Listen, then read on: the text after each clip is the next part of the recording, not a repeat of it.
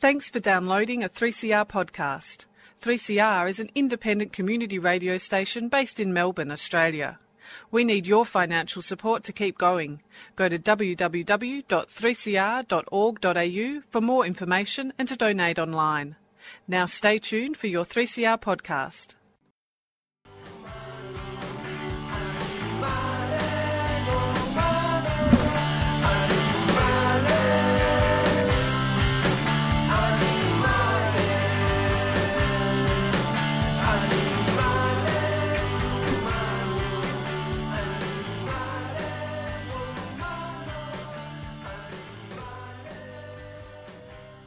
Welcome to Freedom of Species. Uh, Freedom of Species brings animal advocacy to the airwaves. It's a radio program dedicated to raising awareness about all issues concerning animals, including animal advocacy, activism, protection, conservation, and importantly, sheer appreciation.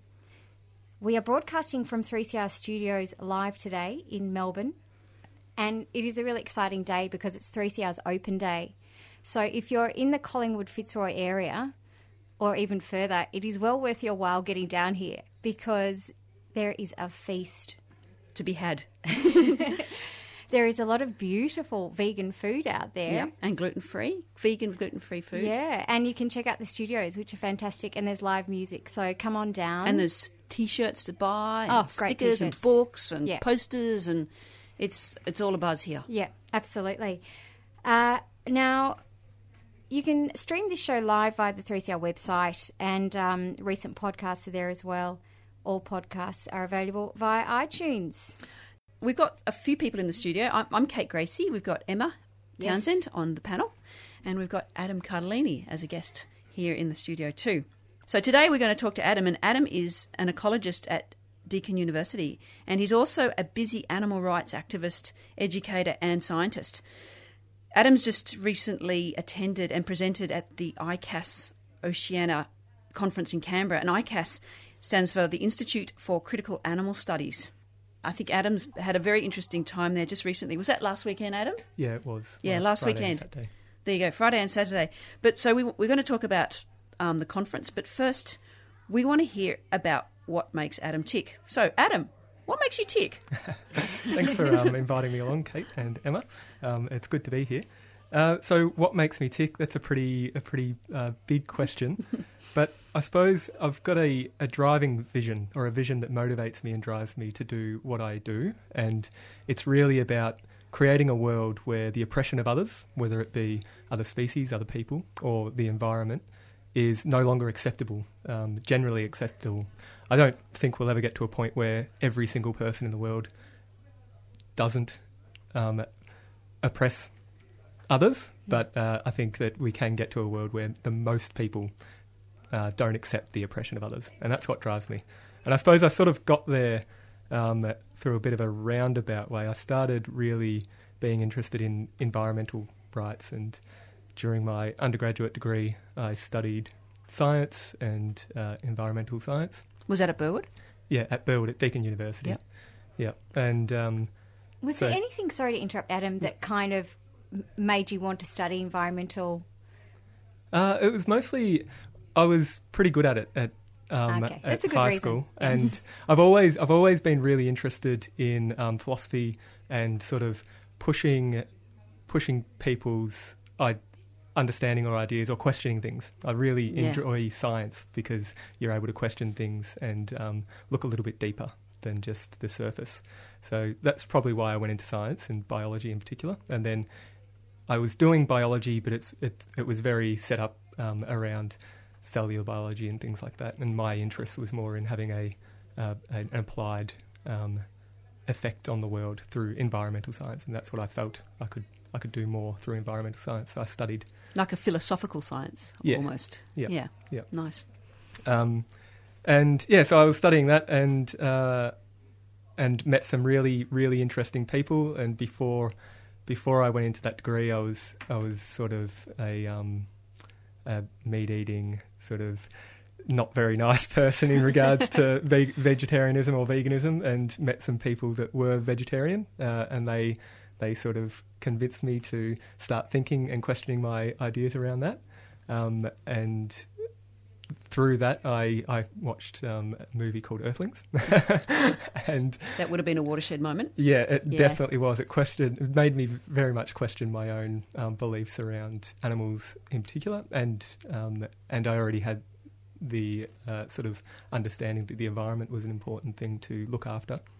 So it sort of broadened my broadening my scope on what I thought was important, um, and and then I, I did my degree, and that was that was good. I went on to um, a PhD, and I did I did honours um, looking at birds, and I went on to a PhD on birds as well. So was- you got a soft spot for birds. yes, I do have a soft, soft spot for birds. Nice. yeah. Yeah. Um, and so during my PhD, I did some things that weren't very nice. They were um, they're things that I that I definitely regret now. Uh, but it was through through science I found that certain behaviours and actions were are normalised, and when you're um, using using other individuals in experimentations or in science, you um, these sorts of things become normal and you just do them. So I was working on a non-native species, or what a lot of uh, scientists and conservationists would call feral or invasive species, and my project was looking at the genetics of this this species across Australia and seeing how they sort of adapt to the landscape, evolve to the landscape, the Australian landscape since they've come to Australia, and also um, their connectivity uh, across the landscapes. And part of that project, because I was capturing uh, non-native species, it's illegal to re um, release release them afterwards. So I was I killed quite a number of, of these non-native species in the wow. yeah, in, in the in the idea of science, and it was justified. I justified it to myself, and people around me justified it because it was for a greater good, in air quotes. Um, yeah. and and I got to the end of sort of doing that a couple of years ago, uh, doing that part of the research, and when I was when I was um, doing this work, I was going to all the way from Tasmania up to um, Queensland, going to dairy farms because these birds often occurred on dairy farms. And I was vegetarian at this stage, which is weird because I was still um, killing these individuals. But at almost every single dairy farm I went to, there was something that I could I, I saw that I just could not justify being part of, and it was it was really eye opening, and it was making me question a lot of things um, around my consumption and use of non-human animals, and also questioning my research in um, science and in, in ecology or environmental science, which was meant to be a which I was meant to be doing something good for the environment, but I felt that um, that I wasn't. That I was just killing these individuals for me getting a degree and because some people came up with this project, and I and I feel like a lot of science is like that, to be honest. Um, but that's maybe a different a different topic for another day. Um, but it was through through seeing those um, cases on dairy farms, and I would have been I would have gone to 20, 20 dairy farms from Tasmania to Queensland, and it was just pretty atrocious. Really opened my eyes. So I after that I became very interested in animal rights and very interested in activism for animals and the environment. There's a, a lot of things to unpack there, isn't there? it Here- is. here That you are. is I'm on. getting the feeling you think you're being an environmental warrior of sorts for the land and the environment, uh, studying this invasive species. Are we allowed to know which one it was, or Yeah, doesn't yeah, really it, matter? it was does it? uh, yeah the common Yeah. starling. was- Right. Right. Which everybody, you know, it's the the the target for a lot of vitriol. The poor starling, isn't it? Yeah, it is. It Yeah. doesn't get much sympathy from many quarters at all. No. Why? Why? Adam, Um, tell us why. So it it was introduced uh, 150 years ago, and it it just um, eats a lot of crops and things like that. So it's and the, you know they're they're implicated in the spreading of certain diseases, uh, which may or may not be.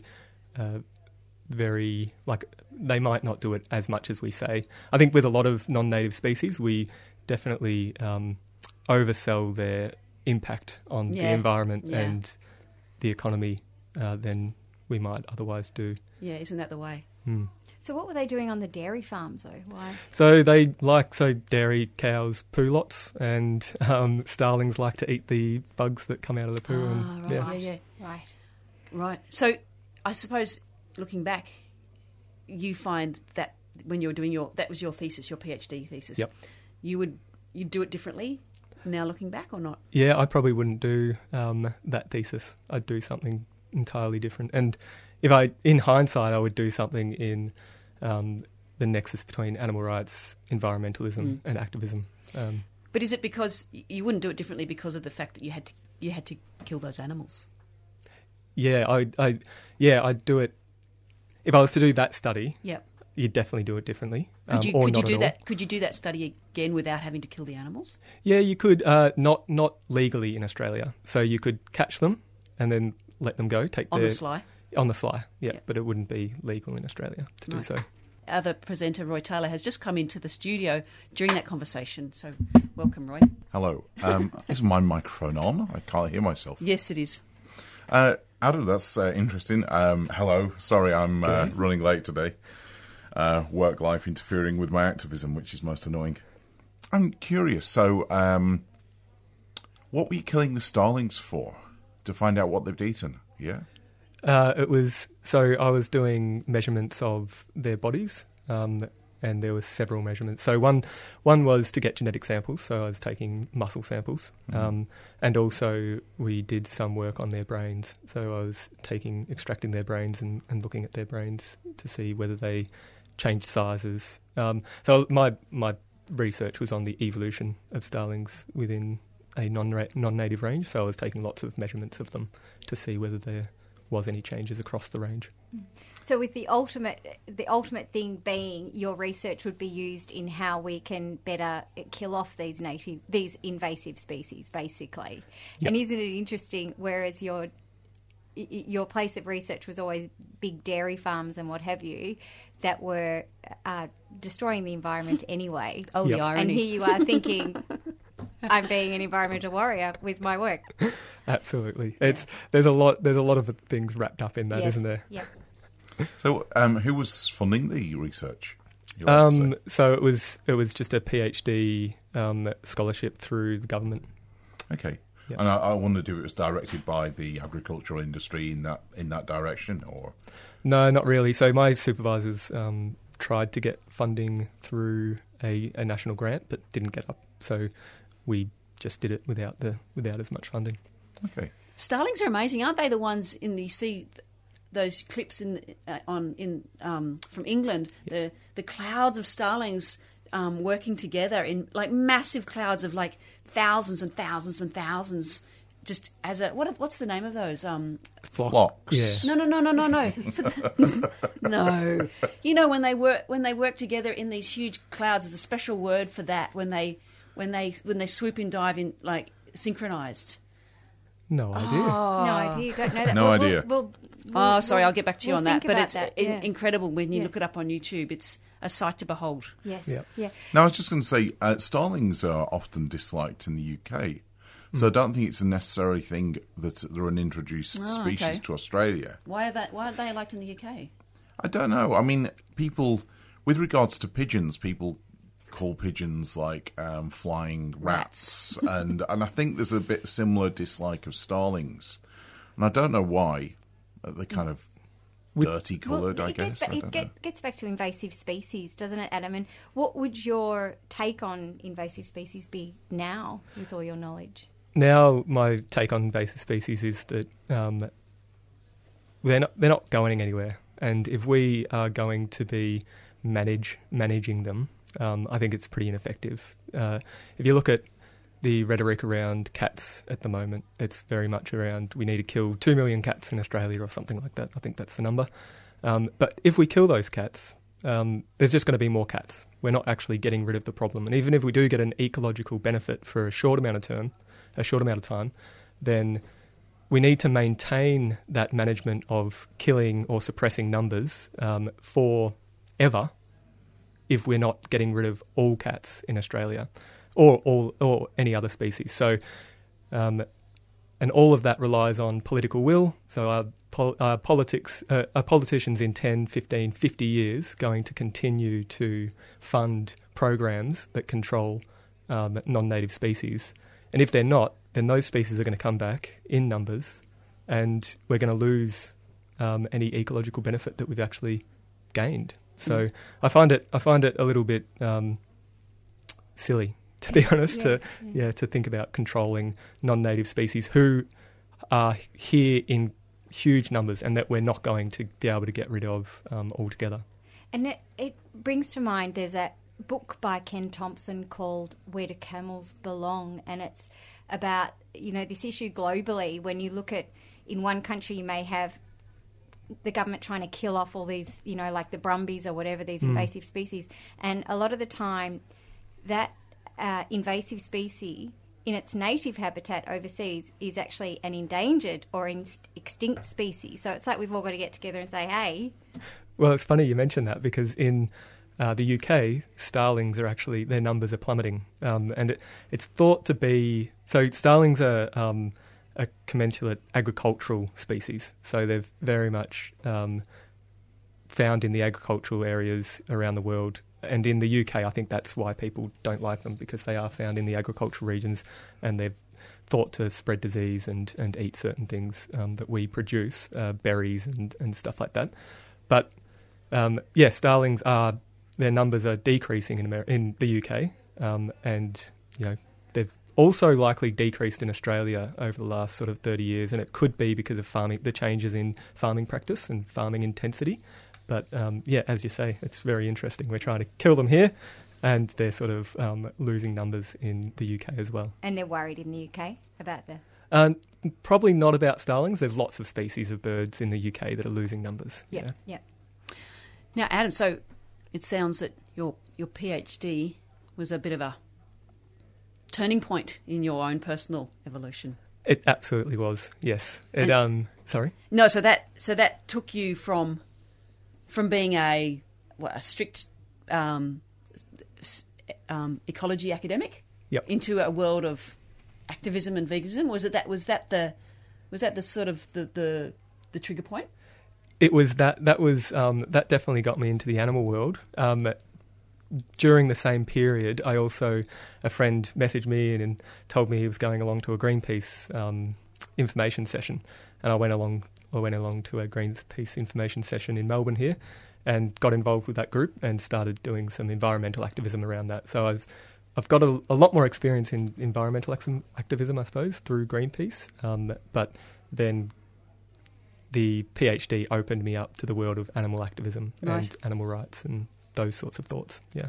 Now I understand at the moment you've got a project shortlisted by Voiceless for um, a, an award grant. Can you tell us about that? Yeah. Um, so the idea. So I, I, must say that I've just finished my PhD probably six months ago. Um, finally, took way longer than I than I anticipated, as they do. But I, I got it done, and I'm actually trying to move out of that area of research um, because of the problems. My my area was ecological genetics, and there's I feel there's a few problems in that space, um, especially if I want to say stay true to my feelings around animal rights.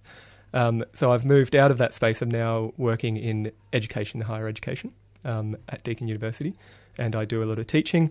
So I've got experience in um, teaching and and activism. And my project to Voiceless was to create a workshop series that would help individuals out there who might not be very confident or comfortable about being animal advocates. I think there's lots of people out there who really love animals, who want to advocate for them, but are just not sure what to do or where to go. Um, so it'd be a workshop series that helps people develop those skills to become an animal advocate. And really, I wanted to make it um, individualized so it would be useful for individuals who come along. Um, and it would be centered around a, a, single project that that participants would work on that would be targeted at their own interests. So the first the first session, um, the first day of the workshop would be around identifying an individual's um, space and place and passion within animal advocacy, and then trying to think of a project that they could work on for the next six, uh, next five workshops um, to develop a animal advocacy approach for them that they might go on and do, or um, project that they might do after the workshop. It sounds brilliant. Does that does the project already exist, and you're seeking voiceless to, to support it, or do you need voiceless voiceless support in order for it to start? Uh, so it's a thing. It's a project that I've been thinking about for a while, and I think the Voiceless grant um, proposal gave me the initiative to actually write it up into something and be a little bit uh, more specific about what I wanted it to be. Um, I'll try to do it either way, um, and whether I it'll just be less bells and whistles, I suppose. It'll be a lot low, a lower key if it's um, just me. I think the the thing with the Voiceless grant, what I really love to do is at work I do a bit of online education and designing online in, environments for education. Um, what I'd love to do is have a trial run, do some research around the face to face sessions for the workshop, and then create an online um, environment where anyone around the world could do the same workshop uh, from their own home. That's fantastic. Yeah. So the, the, the, workshops that you'd be running in person, would they yep. be here in Melbourne or you, you tour them around or how would that work? They'd be in Melbourne, yeah. Okay. Yep. Wow. So when, when do you hear if you've been successful with that grant? I don't know actually. I think they're, they're um, giving the grant awarding the the grant in February next year, but I think it finished up last Friday. Okay. So I'm not sure when I actually when we will hear who who won. But there were some fantastic um, other projects I that I was in. There. Yeah, I looked at them too. It's like, oh, these are all fantastic. How can they all win? Surely there's a way because that they're all of such great merit. Absolutely, yeah. So whoever wins, I think it's going to be a it fantastic a result. Yeah. So yeah, yeah, yeah. So and so these, if you're assuming yours goes ahead either way, is that something that's going to be offered for free? Like where would or is it is it going to be um, you know application only to get into, or how might how might the you know average person get involved? So I really love the idea of providing services for free, um, especially if it's going to be around activism. And a lot of people who might be interested might not have the means to come to a paid event or a paid workshop. So I would be offering the workshops for free or a nominal fee, like maybe ten dollars a yeah. session, um, maybe and yeah, cover tea and coffee. Yeah, exa- exactly. yeah, so yeah. it'd be yeah, ostensibly free, um, yep. and what was the other question? Sorry. Oh, I think I think you just nailed it. Yeah, that's great. Oh, sorry, and uh, it would be by application, I think, oh, right. because there's a lot of people. Uh, I, I, imagine there might be a lot of people interested, so we want to give the people who um, maybe need it most the yeah. the option the opportunity to come along to the workshops. You're listening to 3CR 855 AM, the Freedom of Species show, and we are speaking with Adam Cardilini, an ecologist at Deakin University, and he's also a busy animal rights activist, educator, and scientist. Adam, you've been running these fantastic vegan sci um, YouTube projects. Can you talk about them?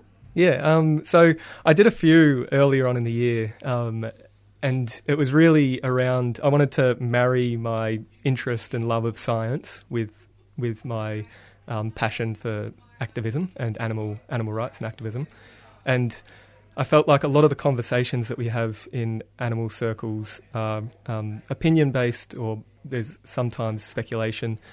And I wanted to have a, a place where I could gather scientific research that would be useful for, for uh, other advocates and other people to use in their own advocacy, and just get a interesting list um, and develop a, a big sort of repository of sci- of scientific research around veganism in particular, and um, other other uh, other interesting research that might be interesting to vegans. So I've done a few videos, and they are time consuming. I tell you what. How's that? Me, how are they time consuming? Because um, it looks like it looks. I mean, you make it look so simple, don't you? You talk to camera and you go, "Ah, done." What's where's the where's the time? So for me, so the other thing that I've been doing since the videos is um, just writing short. Uh, reviews of papers and putting them up on Facebook and spreading them that way. But to to read a paper, say it's a, a normal scientific paper, and write a useful something that I think is a useful um, review of it will take me two to three hours, just yeah, because right. you've got to get through the guts of the paper, and depending on the complexity. Um, there was one that was around climate change. Uh, I think it was came out in March. It was around climate change and the and animal agriculture. And if we stopped um, using animal, if we stopped animal agriculture, we'd be better off um, with climate, and we'd also save trillions of dollars, and the health of the world would be a lot better. We'd there'd be like a less one million less people dying. Was that the Marco Springmann yes? paper? That was that was a fantastic I, paper. I I read that and I Yeah. used that because of you, because of Oh, great. because of what I found of yours. Yeah. So that paper, for instance, there was a lot of detail in the supplementary materials that I needed to get through, and it, it would have taken me four to six hours to read it right. really well for me to understand. Before you present it. Yeah, because I Right, really yeah, want to yeah. know what I'm saying. I don't want to say something that's Yeah. uh, incorrect. Um, so that's one part, and then the other is filming. So five minutes, maybe I film for about thirty minutes to an hour, Yeah, right. depending, and then editing is a killer. Yeah. So editing down that video is a real, um, Yeah. really time consuming. Well, you do a fantastic job, Oh, and isn't it great with someone with your experience and and know-how that you can get drill down on those facts for us laymen to um, to understand. Can I? I've got to ask you a question about the importance of peer-reviewed um, publications or uh, whatever. I often say that, you know, especially with the Brumby issue at the moment, there's Mm. no peer-reviewed science to say that they're um, really doing all this damage that the government claims. So, can you take me through that? Why is it so important to have peer-reviewed science? What is peer-reviewed? So peer-reviewed science is really a way of weeding out um, poor science, and is usually conservative. So if I'm a if I'm a scientist and I've written a paper, um, and it depends where you go. There's some some issues around different areas of publication, which journals you go to. But if you go to a good journal, your paper will go to a at least two scientists usually and an editor, and they'll look through it to see that it um, that the claims that you are making and that the research that you've done are actually something that's useful and and can be backed up, so that you're not just putting something spurious out there. And usually, scientists who are reviewing will be conservative, so they'll they won't just let something slip through. Uh, it goes through a lot of rounds of, um, or can go through quite a number of rounds of review to get it correct. So so that you so that you what you're saying you're not just making up. That you're you're actually making sure that what you've done through your science and through your experiment or through your observations is can draw the conclusions that you've you've come to at the end of your paper, and it always will go to an expert in the field that you're trying to publish in. So, for instance, I've um, had a paper that was uh, went through review, and I think it went through five times. so it can take quite a long time to get there, and you're sort of getting it to a, a state where other scientists think that it's a rigorous piece of scientific work. Um, and without that process, really, you could just be putting anything out there and maybe not um, including all the points that are necessary for your science to be uh, reproducible, one, and also um, good science, I suppose. Yeah. So it's very, it's really important if you. So there's a lot of cherry picked, um, not peer reviewed science being used out there Okay. in Yeah. decision making. Is that so again, science science is an interesting an interesting world, and um, I think there's there's a lot of uh, space for critical reflection around the process of science and how we are doing science, and particularly the peer review process of science. So. Um, a lot of problems come through. There's this sort of relatively recent um, understanding of p hacking, which is where people will only publish things where there is a significant result or and this is this is a problem in science because we need to have all sides of the story. If you if you find if you spend 3 years for instance doing a research study and you find nothing significant, nothing that's sort of interesting or sexy, then it's harder to get into a paper, but it's still very important to know. So there could be all of these um, all of this research and information out there um, that's sitting in someone's uh, desk drawer that hasn't come to light and doesn't add to the story that because it's a null result. Um, but but still that information is important to, Yeah, to back up. Okay, I see what you're That's saying. really interesting. And that my re- research might be duplicated because no one knows it's not been done before. yep, and uh, but It's in been fa- done before, yeah. yeah, and in fact, um, duplication of science is another problem that we don't have enough of it. We really need more duplication of science to show that something is actually a true effect rather than just a one off chance effect in this particular research that's been done. Yeah, right. Yeah. No, I, I mean, I, I was of the understanding that a lot of government policy and a lot of government advisors aren't using science to back up their, you know, they're, they're not using scientific evidence to make political decisions. Is that something that you can comment on?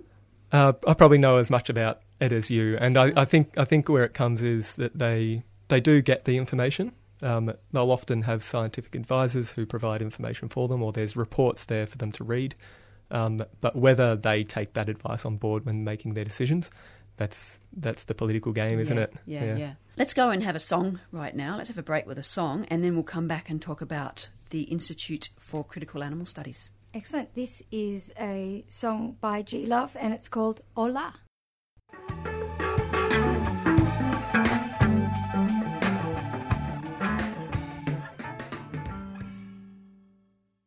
You're listening to Freedom of Species on 3CR Community Radio 855 AM.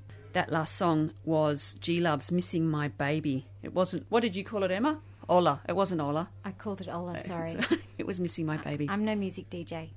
Anyway, um, today we're talking with Adam Cardilini, who's here in the studio with us live at the um, 3CR Open Day. Adam's an ecologist at Deakin University, and he's a very, very busy animal rights activist, educator, and scientist. Adam's just come back recently from the Institute for Critical Animal Studies conference in Canberra. And that's a an annual conference, I understand. Is that annual, the Oceania conference? Yeah, I believe so. It's the first time that I um, attended, but I think it is annual. I yeah. think it's annual. Can you tell us more about the Institute of Critical Animal Studies? Like, what's its principles? Why does it exist? What makes it tick? So I think um, I'm not an expert in this field or about um, ICAS, but I think that it was developed um, or came about maybe a little under 10 years ago. Um, and it's really about expanding the animal studies area in academia and activism. And it's joining, it's really about joining activism with academic um, work and scholarship. And not just having a focus, say, on um, veganism or animal activism, but expanding it and joining it with other movements as well, and doing it within a framework that is um, inclusive and also um, abolishes hierarchies. So they they believe in um, organising collectively, and in fact, ICAS Oceania, at least, is um, run collectively as with a group of people. There's no hierarchy in the group, um, and they very much um, believe in that that sort of way of organising. Does that work well? I, it, from attending the conference and how fantastic the conference was, I think it works very well. Yeah. Now I understand there's a there's a lot of intersectionality about ICAS. Now, can you explain intersectionality? Can you unpack that for us?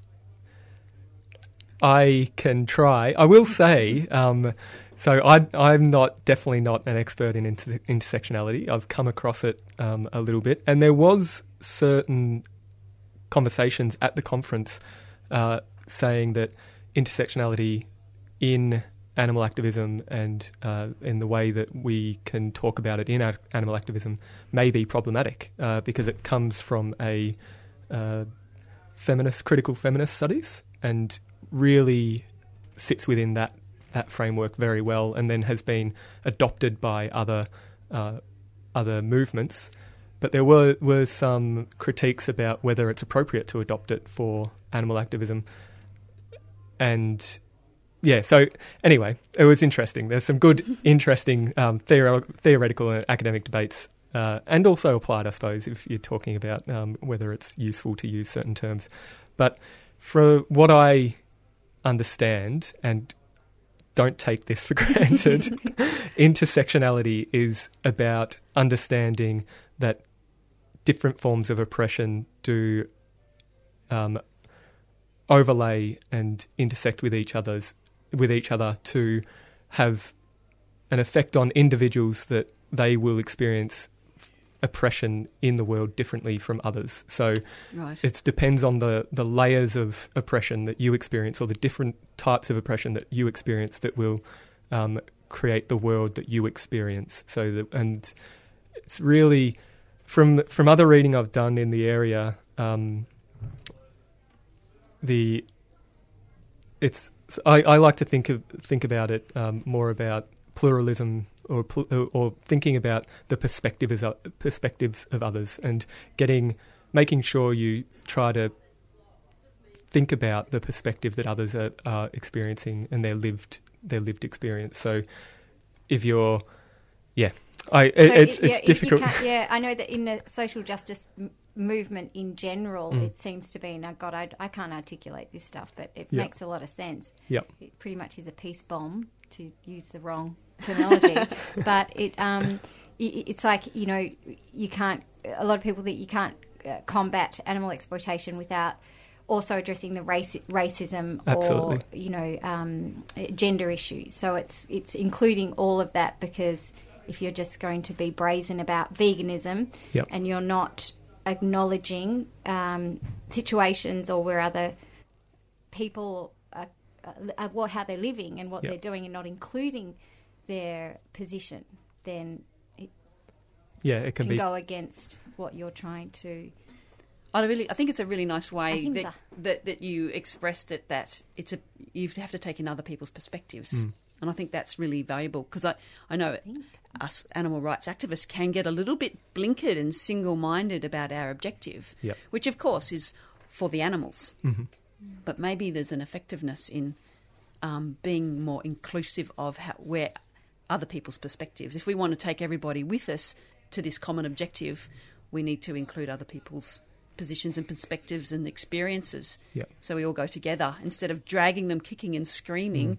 That everybody comes together. Yeah, which kind of brings us. Sorry, Adam. No, I was just I was just going to say, and um, and respecting that there are other forms of oppression or situations that these individuals might be in that that mean that they are more likely to behave problematically in in respect to animals, say, or any other any other sort of form of injustice. That's so true. I remember just a few years ago, I was in the I was in Manila in the Philippines, and thinking, and you know, there's there's a lot of. I mean, it's not abject poverty like you see in Africa, mm. granted, but there's a lot of there's a lot of po- poverty. People struggling to make ends meet and to feed their children, and there's and it's a very meaty diet there in the Philippines. It's really mm. meaty, meat everywhere. It's really hard to be vegan. And I was thinking, it sort of occurred to me, I was like, when how would ever get say the the however I don't know how many people live. There's somebody 300 million people live in the Philippines or something crazy. How are you ever going to get them all on board hmm. when they're still struggling with their own daily lives of of of oppression and suffering and poverty? How how are we going to get these these kind of populations on board when when they've already got so many issues right in front of them in their daily lives? And it's almost like for us, we're we're so lucky that we can then concentrate on animal rights. Yep. Hmm. Do you know? And I think it's, e- it's so easy to lose sight of that. That we are so fortunate that we, you know, we are going to get fed each day. We're going to be warm. We're going to be dry. We're going to have some income, you know, and then we can concentrate on looking at the suffering of others. But and we need to kind of keep in mind we are the minority. Yep. Our, our good fortune, we're amongst the minority. Yep, absolutely. And and it won't be we won't end the suffering of animals and the oppression of animals until we also end the oppression of oth- other forms of oppression for those those groups that are not going to um, be able to think about animals as much because they're they're living um, sort of hand to mouth and exactly. Yep. Um, now, Adam, you also presented at the ICAS conference. Can you tell us about your presentation? Uh, so my presentation was sort of all on this sort of topic. Um, it was really about moving beyond the messaging. I find that a lot of the the work that we do in animal activism is about trying to convince people that it's good to go vegan or stop eating meat and things like that. It's a, really a messaging campaign. It's all about communication. I want to start having a conversation with other activists and other people about how we think about transition. How do we actually get those dairy communities who are ideologically and um, driven to be dairy farmers through identity and necessity, how do we think about transitioning communities that are dependent on animal agriculture to not be dependent on animal, animal agriculture? And it goes to what you were saying before, Kate, that we need to think about more than just saying it's wrong to eat animals. How do we actually help people transition? And not only people, but um, communities. And really, in behavioural change research, one of the strongest predictors of people having long term behavioural change is uh, self efficacy and knowing and thinking that they can they can actually change. And I think that we can work in that space a lot more in in, in the animal activist world. So, for instance, I I do a bit of outreach um, in Melbourne, and a common a common response you get is someone will see what we're showing and they'll go, "This is atrocious. This is horrible. I, it's terrible that this is happening." But I don't know how to eat vegan. I don't have um, the skills to eat vegan. It's too expensive, and they'll rattle off a, a list of reasons why they can't go vegan.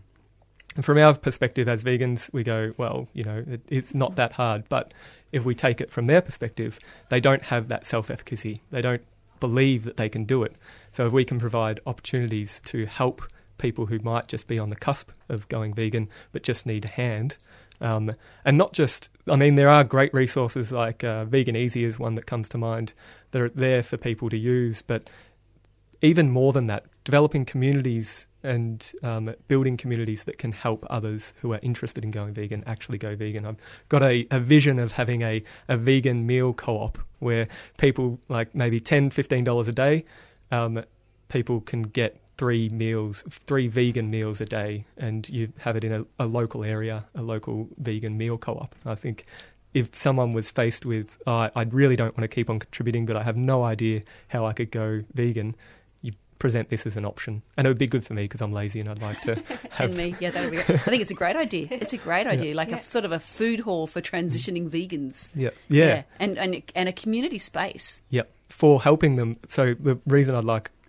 the idea of a co op is because first off, they can start getting the meals, but then they could come in and learn how to cook. Like that could be building their self efficacy and be able to actually produce their own meals, knowing what to cook. They could come into the kitchen and volunteer to build themselves up and develop their skills in that area. Great idea. Great yeah, idea. What about though when it comes to the self efficacy, getting back to like the dairy farmers and Mm. transitioning on that bigger scale when you've got third generation, fourth generation dairy farmers who really have blinkered eyes on um, So I think loving their animals and um, and you know a lot of people go vegetarian before they go vegan because we also have that ethical blind spot that we don't realize it's a killing industry. Yep. So how do you not to go further down that road, but how how do you propose the way forward there? So I think starting the discussion actually, and one thing, the other the other thing around the communication that we are currently using is it's all very similar. So we are talking, we we're using generic um, sort of messaging for everyone, and we're not really targeting our messaging for. So what we don't, we, it, there'd need to be research to um, figure out sort of um, market segmentation, basically, of people's attitudes and behaviours, and how they how you can shift people's depending on their attitudes, how you can shift them towards a behaviour of ethical veganism. Um, so that's that's one thing that I think needs to be explored more is to figure out how we actually speak to certain groups of society. Yeah, fr- Um, framing it for the for particular target audiences. Yep. Um, and then the, the other the other thing is I think there's some impact opportunities coming up in the next ten to fifty years. Um, and it's how we as a movement respond to these opportunities, whether we can end certain industries quickly rather than have them drag on for a long time. And they, they for me are things like um, Perfect Day Dairy, which is a dairy well, they're a company in America who are creating um, dairy using yeast cells. So they're using um, genes spliced from cows to create dairy dairy milk, exactly the same as cow's milk, but it'll be in vats of um, yeast. So if that if that becomes commercially viable, so that they reckon they'll have a product out and stores in three years. Give it 20 years to become commercially viable and competitive with dairy milk, and then it becomes an economics game.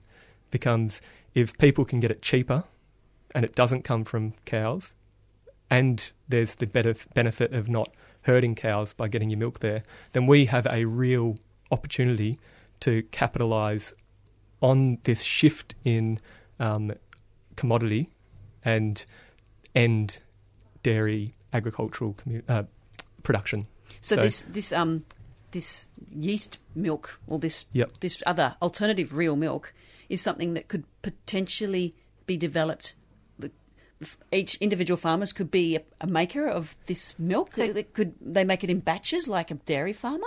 I'm not sure we know that detail yet, Okay. but it's it's it'll be it'll be interesting to see where this goes, and I think we need to be ready to um, capitalize because I think there's I'm sure we can all think of a number of um, comments that people have. I'm not going to have that. It's not natural. Mm. It's frankenfood, that sort Mm. of thing. I think if we can um, sort of preempt those those responses and try and change the conversation away from saying this is unnatural to this is something that's beneficial and this is something that's good, and also support dependent communities, dairy communities, for instance, to transition away from that um, type of production, then I think that's something that, and for, for me, that involves research. What other products can be produced that are non-animal in those um, towns and those those areas and those regions?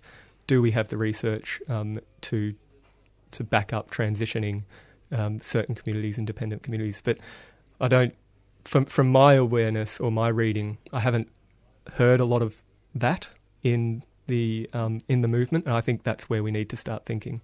How can we think about transitioning dependent communities away from the production of non-human Yeah, animals? And they can diversify their production on their land. Yep. This is great. This is, sounds awesome. Now, unfortunately, that's all the time we have to talk about this. I'd like to. I'd like to talk about this for another hour. Unfortunately, we have to end for Well, the next show. yeah, nearly opened up the whole dairy thing. And, And we've opened up that can of worms. Mm. Plus, I'd like to hear more about the ICAS conference. But anyway, another time. We're just going to have, before we go, we've just got some community anno- announcements. Roy, you've got some to share with us? Yes, I have. Um, first of all, uh, the Animal Activist Forum is being held on the Gold Coast next weekend, uh, next Saturday, Sunday, with a day of activism throughout the Friday. Ticket sales uh, should have ended last night, but we've extended them a couple of days because, as always, we're getting all our ticket sales at the last minute. So you can go and get tickets for the Animal Activist Forum at activistforum.com and I think ticket sales close on the 11th, I think, though. Essentially, buy them now because they're selling, and we're going to close the ticket sales any moment now. And uh, that's on the Gold Coast. Still time to get a flight and go up there. I'm being hurried up, so please get tickets for the Activist Forum. The other thing I need to announce is Coalition for the Protection of Racehorses is also running loads of events over the Spring Racing Carnival. These involve um, getting a message. Um, on the back window of your car. We're doing big car stenciling on the back windows of the car. For more information, contact volunteers at horseracingkills.com. That's another one that I'm involved in. There's World Vegan Day coming up, the big annual World Vegan Day, which is fantastic. Um, if you're vegan or you're curious about veganism, or you need to do some Christmas shopping or you need to do some Christmas shopping, or you're just just an animal activist, anything, any just, and it's very family friendly, and it and it's for um, from from babies right through to to the elderly. World Vegan Day is at the Melbourne Showgrounds. It's on Sunday, the 23rd of October, Excellent. and it's free and it's fantastic. Then there's also a vegan Lebanese cooking course that's being held at Friends of the Earth in Collingwood. That's coming up on Sunday, the 30th. Sunday, of- 30th of October, 4.30 to 6.30. It costs $40 and it includes a light meal refreshment and recipes. And you can RSVP at f- food at FOE, which is friendsoftheearth.org.au. Sweet. And then Sea Shepherd Marine Debris Campaign, they're having a bunch of different um, beach litter pickups um, next Saturday, Saturday the 15th of October. Just get onto their Facebook site uh, and have a have a look at the details for where those are occurring. So that's called that Sea Shepherd Marine Debris Campaign. So that is all the time we have for today. That's all we've got. You can get in touch with us at info at freedomofspecies.org. Um, you can follow us on Facebook and on Twitter, and we have podcasts on our website, freedomofspecies.org. Thank you very much, Adam, for coming in today. You're brilliant. Yeah, thank you so Great. much, Adam. Thank, Thank you you. for having me. Where do I where do we see your YouTube? Yeah, we're Uh, vegansci.com. so vegan site is V. Oh, actually, vegan. So V E G A N S C I, and just type it into YouTube. You'll Yeah. find it there, or Facebook as well. Yeah, and I encourage everyone to go and have a look. It's really good, and it's just, it's really engaging and direct and and straightforward. It's awesome. Good luck with your voiceless. We keep your fingers crossed. Our fingers crossed for you. Thank you. See you all next week. You've been listening to a 3CR podcast produced in the studios of independent community radio station 3CR in Melbourne, Australia. For more information, go to allthews.3cr.org.au.